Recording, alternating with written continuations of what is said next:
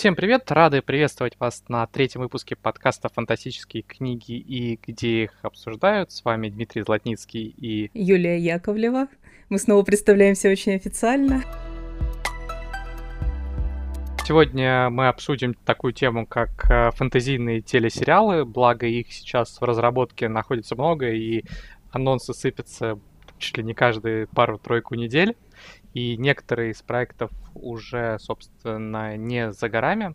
Так что мы решили, что актуально будет э, поговорить об этом сейчас. Ну да, на самом деле тема нереально актуальна. У меня она обсуждается и среди моих друзей, и каждый день мне скидывают какие-то новости, что что-то появилось там в разработке, а, а какой- какой-то интересный цикл, и хочется его видеть, и есть ли какие-то новости. И тема очень обсуждаемая, и мы решили тоже про это поговорить и по нескольким пунктам все это дело разобрать и обсудить. Давай, наверное, начнем с тех э, сериалов, которые уже в этом году, ну или, по крайней мере, в течение года, скажем так, на подходе. Из больших, я сейчас постараюсь перечислить, никого не забыв, это, наверное, «Колесо времени», «Властелин колец», это «Тень и Кость», да, по Ли Бардуго, и «Этерна» по отблескам «Этерны» же Вера Камши. Это то, что уже на подходе, так что о них и в первую очередь надо поговорить. Вот ты сказала про Бардуго, я знаю, что ты ее прямо очень ждешь, и она прямо совсем на подходе. Да, я ее, Уже... я ее не, то, не только очень жду, я ее в этом году совершенно случайно полюбила, потому что у меня а, знакомство с Ли Бардуго состоялось, ну, наверное, как у многих, в принципе, в нашей стране, «Шестёрки воронов»,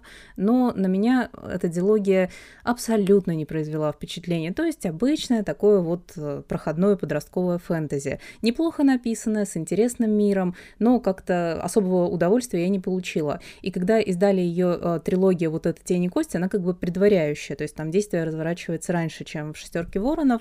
И когда ее издали, э, пошли отзывы, что написана она гораздо хуже. Я, в общем-то, даже не собиралась ее читать, но когда я начала «Тень и кость», э, и тоже слышала все эти обсуждения, как раз вот сериал меня во многом подтолкнул к тому, чтобы знакомиться, я э, очень была удивлена тому, насколько она легче читается, и насколько лично для меня там сеттинг оказался интересней. И сериал, конечно, во многом уже вызывает и вопросы, и обсуждения, потому что буквально на прошлой неделе вышел первый не тизер, а именно такой более-менее трейлер там с персонажами и с э, тем, что будет происходить, и вопросов уже много, но картинка красивая. Ну, неделю назад, на тот момент, когда мы пишемся, выйдем-то мы чуть попозже, ну, да, так да. что... Выйдем уже, и через наверное, месяц. Ну, не через месяц, я думаю, чуть поменьше, но да, зазор, зазор будет побольше. У меня, на самом деле, отчасти похоже, я тоже читал «Шестерку воронов» и ее продолжение, вот эту дилогию, которая спин-офф от основной трилогии. Mm-hmm. В принципе, ну, там, для Янка Далда Бардуго явно выше среднего, хороший а, автор, но знакомиться с ней дальше у меня желания не возникло, тем более, что а, я так понимаю, что она во многом такая клюквенная, ну, что да, ли. Да, понимаешь, она клюквенная, но там фишка в том, что а, вот «Шестерка воронов», она хорошо написана, она нормальная, а вот «Тень и кость» ты читаешь, и вот много от себятины, какой-то фигни, она написана проще, но она вызывает именно эмоции, то есть ее читаешь, хочется там друзьям мемасики кидать, хочется обсуждать, и вот именно за это м- ощущение вовлеченности и эмоциональной какой-то вот разгрузки, я вот очень оценила эту трилогию. Небольшой, наверное, издательский инсайт, а, правда, известный мне с чужих слов. Насколько я понимаю, вокруг Ли Бардуго там долго ходили, ее не брали, потому что, ну вот, а, настораживало то, что она пишет на основе вдохновлено русской да, истории с сеттингом таким да. российским. Ну, то есть у нас же и зачастую, наверное, недаром в штыки воспринимают, ну, то есть там, что за клюква, да что они вообще могут знать, а, и получаются зачастую клюквенные истории, поэтому нас Ли Бардуго долго не трогали, насколько я понимаю, mm-hmm. и начали это вот как раз именно с диалогии спин-офф, потому что там этого почти нету, и это, в принципе, ну, такое авантюрно... Приключенческое фэнтези. Фэнтези, да, про группу мошенников. Mm-hmm. Там, конечно, тоже есть вот эти маги Гриши, есть немножко персонажей с, так сказать, славянскими корнями, но в целом там это ощущается гораздо слабее, как я понимаю, чем в основном цикле. Кстати, вот по ролику я бы вообще никогда не заподозрил, что это что-то вот такое со славянскими мотивами. Ну да, там я уж не знаю, России потеряли там... они это. Угу. От России там только кафтаны и несколько терминов, ну и имена, конечно. Судя по всему, Бардуго станет таким флагманом первым, нет, вру, не первым, уже вторым, наверное, после «Темных начал», именно Янка Далтовых сериалов mm-hmm. на телеэкране, а анонсировано-то их достаточно много. Из вот свежего это «Охотники за пламенем», Файзал, писатель, который мы сейчас готовим к изданию, не в фанзоне, в основном пакете Эксмо. Там такое арабское фэнтези, угу. достаточно популярное в Подожди, еще был Амазоне. Се... еще был сериал э, Лев Гроссман, по-моему, автора зовут, «Волшебники». Ну вот он тоже ну, вроде волшебники... как такой... Я боюсь ошибиться, но, по-моему, «Волшебники» такой городской, скорее, фэнтези. Ну да, да. Чем, ну, все-таки вот там и Бардуго, и всех, кого перечисляли в начале, это такое... Фэнтези-фэнтези. Либо, ну, либо эпик, либо приключенческое, mm-hmm. но в других мирах. Ну и да, зачастую, даже если Янка дал, то с эпическими замашками. Так что мы, наверное, сегодня скорее про такие сериалы. Если Бардуго выстрелят, то мы как раз вот те сериалы, которые были пока приобретены и анонсированы, мы их станем видеть гораздо чаще. Ну, и, и в принципе... другой твой mm-hmm. любимец, который... Джонатан Страут. Да-да-да. Сегодня я тоже про него еще обязательно затрону тему, потому что э, это не просто там где-то в пакете, а это все уже в июне начинаются съемки, и сейчас все э, фан-сообщество Локвуда в таком напряженном состоянии по поводу выбора актеров, конечно же. Надо сказать, что Netflix в этом плане очень э, такой э, энергичный, и они уж если что-то берут, они почти всегда не тянут кота за хвост, а запускают быстро, потому что ну, там много есть историй по поводу купленных прав, ну там одна из самых хрестоматийных — это Ротфус, вот э, у него права на экранизации были проданы, вот, наверное, когда он еще вторую книжку дописывал, э, и там э, были анонсы и сериала, э, который вроде как должен был быть приквелом, и экранизации полноценной. Но в итоге все это где-то там на уровне э, права продал, э, какая-то подготовительная работа ведется, но ни во что не вливается. А вот с Netflix они, конечно, очень много денег в самый разный контент вливают сейчас, но в частности в экранизации книжек, уж если они что-то берут, то не для того, чтобы у них это лежало где-то под сукном, а для того, чтобы снималось и выходило. Ну и плюс интерес, конечно, может уйти. То есть Ли Бардуго, она сейчас так на коне и пишет постоянно, и обсуждают ее очень хорошо, и не факт, что там через пять-десять лет такое будет. Ну и в целом мне еще вот про Ли Бардуго хочется сказать пару слов, что очень часто новости про экранизацию как раз подталкивают познакомиться с миром, потому что когда я увидела новости там про каст, что будет Бен Барнс играть, который мне нравится, и я думаю, такая, ну надо хотя бы первую книжечку начну, посмотреть, стоит ли сериал потом смотреть, и вот как-то очень хорошо зашло. По, по моим ощущениям, ну вот из всех книжек, которые у нас есть, именно сами по себе новости об экранизациях почти не влияют на успехи книжек.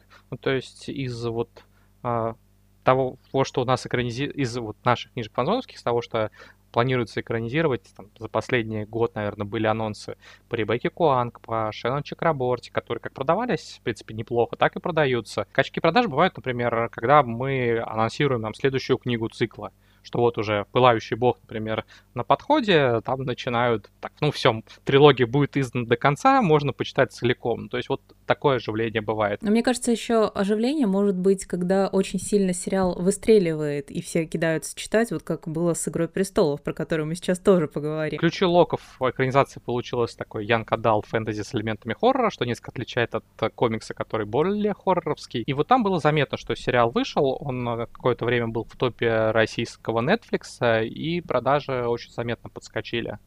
Так не со всеми даже экранизациями происходит, то, что если экранизация там неудачная или далекая от первоисточника, ну вот кажется, что она не влияет. Свежий пример — это «Стража» Терри Пратчета. Это, опять же, книжка, ой, которая... Ой, подожди, принципе... ой, подожди, мы сейчас будем говорить про неудачные экранизации. Ну ладно, раз уж я начал, я договорю. Давай. «Стража», книжка такая, одна из главных у Пратчета, которая всегда себя неплохо чувствует. Но учитывая, что экранизация, мягко говоря, вызвала много негатива, и она имеет очень мало общего с первоисточником, вот какого-то всплеска, который был бы связан с экранизацией, я, честно говоря, не заметил. Мы с тобой как-то очень с места с карьер, в карьер ринулись обсуждать все то, что вышло, а стоит сказать обязательно еще и про истоки, и, в принципе, про то, что э, такое количество анонсов и такое количество фэнтезийных сериалов, возможно, во многом появляются благодаря «Игре престолов». И вот хочется обсудить этот момент. Появились они благодаря «Игре престолов», пробила она путь, или есть и другие причины? В принципе, у нас э, э, производство сериалов свернуло в сторону фэнтези. Вот как-то... Ну, мне кажется, что, в принципе, сериальный формат больше больше подходит для адаптации фэнтези в силу того, что зачастую фэнтези — это огромные циклы многотомные, которые очень сложно упихнуть даже там в два, три, четыре больших фильма. «Игра престолов» продемонстрировала, что на телевидении могут создавать и картинку, и эпические истории, примерно такие же, как можно увидеть в кино. Это, во-первых.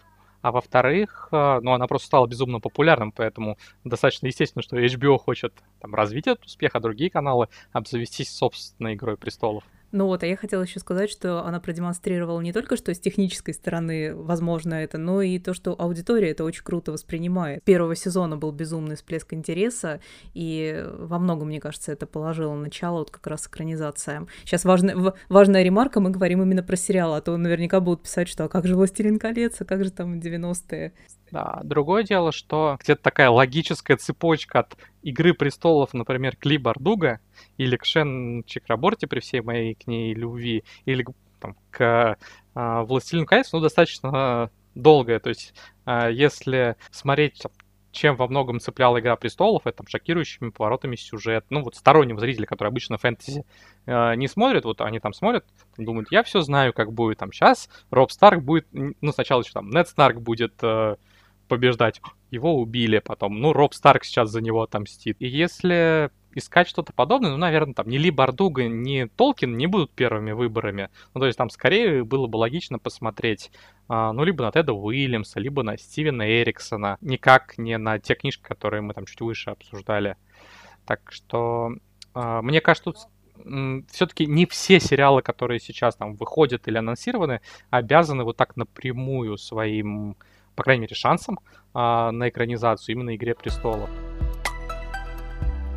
Ну а вот смотря на весь этот список, что ты лично вот ждешь больше всего и какие у тебя отношения вот к, допустим, к «Колесу времени», к «Властелину колец», что тебе кажется классным, прям подходящим для сериала, а что, может, не очень? «Колесо времени» я читал примерно одновременно с «Игрой престолов». То есть а, очень давно? Вот, когда, когда, ну... Впервые я с ними познакомился примерно в одно время, наверное, это где-то был год две тысячи третий, О-о-о. примерно. То есть мне было шестнадцать лет. Скажем так, мне оно нравилось, но я его никогда не, не любил. То есть там много, на мой взгляд, очень воды, много ненужных моментов. Ну, «Колесо времени» мы с тобой сможем обсуждать, когда я буду хотя бы книги на седьмой и восьмой, потому что у меня четвертая сейчас в процессе. И пока все шикарно.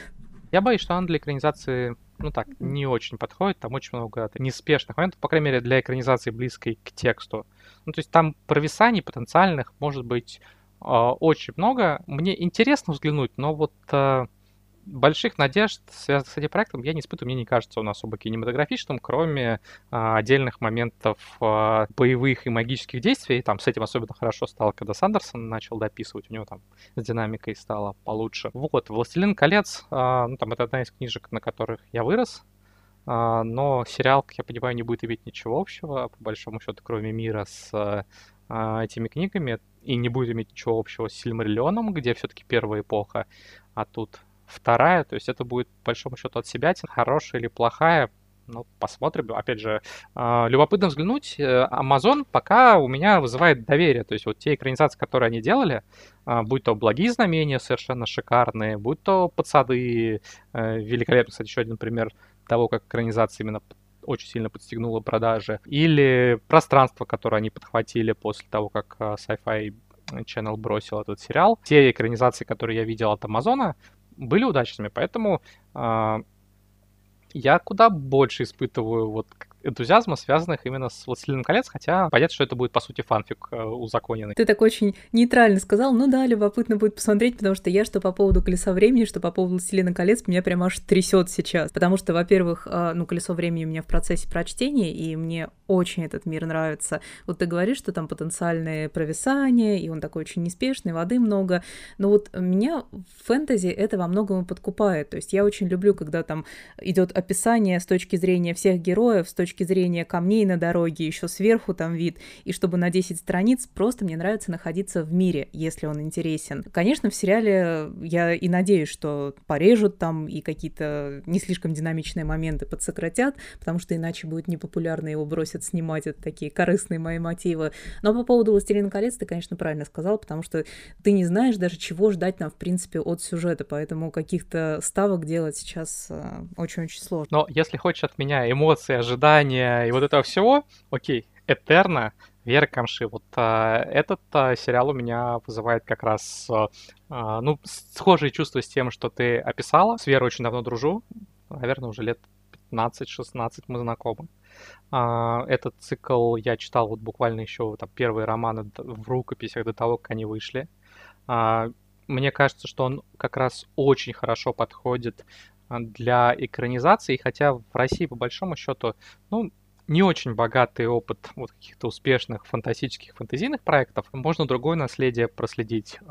У Веры, у ее книг очень много общего с вот такими классическими историческими приключениями, как Сенкевич или Дюма. А их у нас экранизировали, экранизировали успешно. То есть во многих публикациях сейчас, там, ну, естественно, Этерну называют ответом российским «Игре престолов». А у меня была бы ассоциация скорее там, с «Графиней де Монсоро», которая совершенно чудесная, с Домогаровым выходила в девяностых. Шпаги, дуэли, сказала, у меня прям вьетнамские флешбеки начались из детства. Я с мамой этот сериал смотрела, тоже очень-очень любила. А я его даже, ну там, какие-то эпизоды пересматриваю, то и дело, он до сих пор шикарно смотрится, и вот... Э... Там была музыка восхитительная. Эти все придворные интриги, дуэли, вот это все то, чем как раз книги Веры насыщены, и поэтому... И там не очень много магии, то есть там такая мистика, которая долгое время вообще остается, ну вот такой на уровне э, чего-то непознанного, с чем сталкиваются герои, mm-hmm. Там не нужны драконы компьютерные, там а, нету поединков магических. То есть магических. Это больше исторические, нежели фэнтезийные? Нет, ну, ну это, конечно, не исторический, Нет, там ну, другой я имею, мир. Ну, я имею и... в виду, что это не постоянная динамика там на фэнтезийной механике завязанная. Сверхъестественные элементы там, конечно, есть. А, например, там, выходцы с того света, но в целом его очень легко представить именно снятым, примерно как вот у нас была та же «Графиня де Монсоро». Это акцент там все-таки, да, это политика, придворные интриги, дуэли. Ну, плюс там достаточно много войны, но именно такой тоже войны, приближенной к реальности. Вера вообще очень так детально, подробно и убедительно описывает баталии, военные кампании. В отличие от почти всех сериалов, о которых мы сейчас говорим, по Этерне уже достаточно много материалов, там и основной каст показан, и регулярно появляются кадры с а, съемочной площадки. Ну вот я пока Мы только видим, кадры как... видела.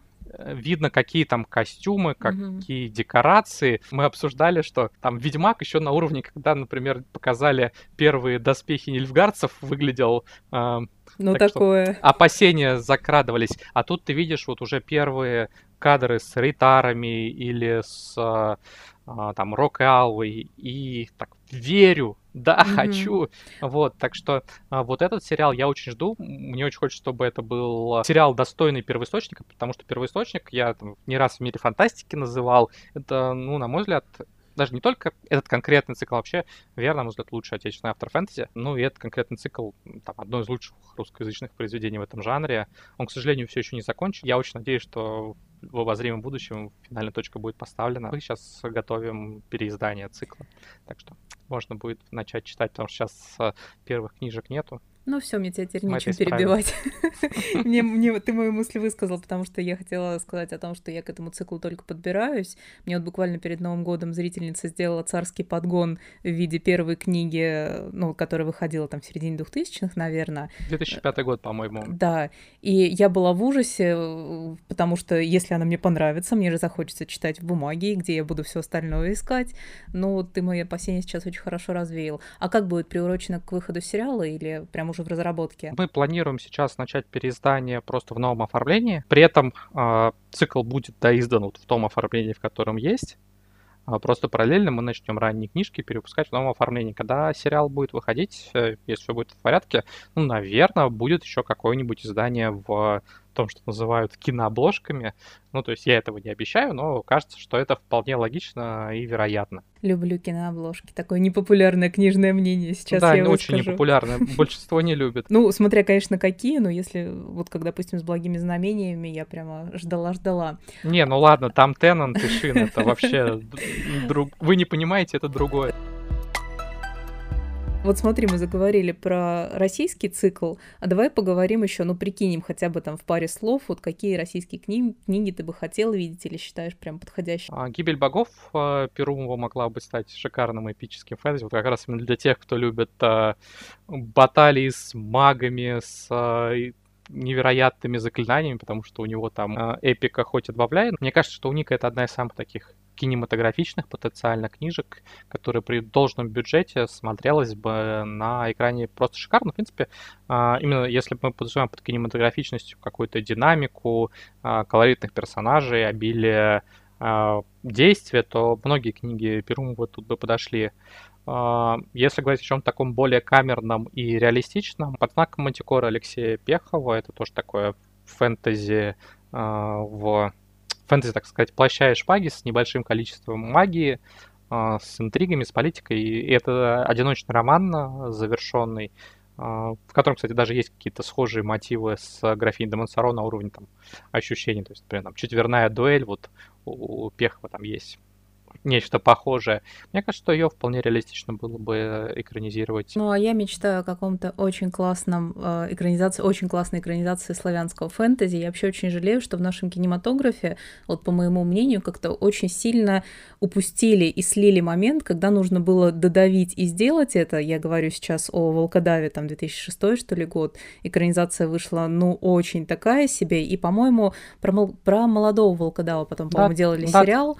А нет, одновременно делались, ну, примерно, сколько я понимаю, и да. выходили почти в одно время. И вот я очень жалею, что в те, в те же года, когда это направление было популярное, когда все читали, когда такой первый российский блокбастер, я помню, он выходил, прям все в кино шли, и что вот в то же время не стали делать еще что-то похожее, возможно бы оно получилось лучше, возможно бы это а, сработало, потому что «Волкодава» попробовали, не очень пошло, и как-то все это дело затихло.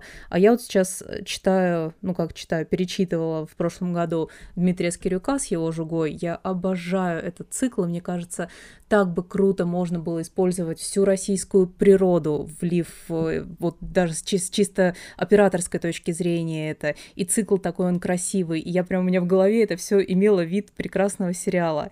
И когда я думаю о том, что для славянского фэнтези сейчас не очень хороший момент, чтобы его выпускать, и не слишком большой интерес, я впадаю просто в грусть. Б- будет иронично, если Ли Бардуго подстегнет интерес к славянскому фэнтези. Очень было бы неплохо. Ну и давай, наверное, завершать тем, как ты себе представляешь экранизацию мечты. Вот что в ней должно быть, дословное она, недословное, что для тебя такое является? Приемлю то и другое. То есть есть экранизации, которые мне нравятся, хотя они имеют с первоисточником общего, ну там, мизер, имена героев. Такой яркий пример — это «Мушкетеры» от би би си. Там Ой, остались, можем ну, поругаться. Остались только имена. Мне очень понравилось. Я прям смотрел с удовольствием, особенно первый сезон, дальше мне поменьше понравилось, но все равно я все три сезона с удовольствием посмотрел. Есть экранизации, которые там чуть ли не по буквенно воспроизводят первоисточник, но тоже не из фэнтези примера, а из исторических книжек. Это называется The Killer Angels, экранизация Геттисберг про одноименную битву в гражданской войне. Там вот почти по буквенное воспроизведение книги. Режиссерская версия там что-то четыре-пять часов, не помню, сколько идет. И оно сделано вот прям очень здорово. Разница с «Мушкетерами» в чем? По ним снято очень много экранизаций, поэтому когда ты снимаешь там двадцатую, ты, наверное, можешь поэкспериментировать и что-то сделать. Я так вижу. А, а вот когда ты делаешь первую экранизацию какой-то книжки, мне кажется, не очень правильно нести от себя, но вместо того, чтобы пытаться перенести. Ну, то есть, если бы, например, по той же «Страже» было уже там пять экранизаций точно, то там шестая, которая делает что-то вот как авторам захотелось, ну, наверное, воспринималась бы иначе. Я согласна с тобой по поводу того, что первую экранизацию хочется видеть все-таки, во-первых, в духе, а во-вторых, близко к тексту, хотя бы к каким-то основным поворотам сюжета и особенно к характерам персонажей. Но вот я в качестве такой экранизации мечты, прям прямо идеала-идеала для себя приведу как раз «Благие знамения», потому что там, если и были какие-то э, моменты расхождения с книгой, то это все было под контролем Нила Геймана. Он сам следил, он сам сценарий писал, и вот для меня это было просто идеально. И антиидеально это, конечно же, «Стража Пратчета», от которой у меня полыхает уже второй месяц. Мне, понимаешь, я только встречаю где-то упоминание «Стражи», не дай бог хороший отзыв, все, у меня голову срывает, я, знаешь, прям кидаюсь в комментарии писать, что все очень плохо было. Я смотрю сейчас, сказала, что будем завершать выпуск, смотрю, что мы с тобой про Абберкромби ни слова не сказали, а тем временем это автор... Какой который... выпуск? Какой, какой выпуск, выпуск без Абберкромби? Да. А тем временем это книги просто идеально подходящие. Вот скажи пару предложений, ты очень хорошо говорил, что там есть и как он хорошо подходит, в принципе, для сериального воплощения. Мне кажется, я это не раз говорил там, в разных ситуациях. Я себя пытаюсь в любой, в любой непонятной ситуации говори, как хорошо Абберкромби будет в сериале. Я говорил о том, что немножко странно, когда э, хотят получить свою «Игру престолов», а берут на экранизацию какое-нибудь классическое фэнтези. Э, и, будучи телевизионным каким-нибудь руководителем, боссом, желая обзавестись своей э, «Игрой престолов», ну, там есть вот буквально несколько циклов, на которые я обратил внимание. Конечно, Абберкромби один из первых был бы выборов, потому что он, опять же, с акцентом на колоритных персонажей, с обилием интриг, с небольшим количеством магии, что означает, что он относительно дешево был бы в производстве. То есть, хочешь свою «Игру престолов», ну вот иди к Абберкромби. Потому что если ты пойдешь к Эриксону, тебе нужны бюджеты г- гигантские с, там, с летающими городами, полубожественными и божественными существами через каждую страницу. У Абберкромби все попроще. Инквизиторы, дворяне... На костюмчиках там можно сэкономить для спецэффектов. Даже самый там древний маг в этом мире и то предпочитает, в общем-то, лишний раз к заклинаниям не обращаться. Ну, в общем-то, это мы пробежались по основным всем моментам, которые хотели обсудить про экранизации. Если вы слушаете нас ВКонтакте, то пишите обязательно нам комментарии. Даже если вы слушаете не ВКонтакте, все равно заходите в ВКонтакте. И пишите нам комментарии. Пишите да. комментарии. Послушать нас можно уже на всех платформах. Уже везде, и на Apple, и на Google, и на Яндекс.Музыке. Соответственно, под э, публикацией найдете все ссылки, чтобы слушать там, где вам удобнее. Ну и до новых встреч, друзья!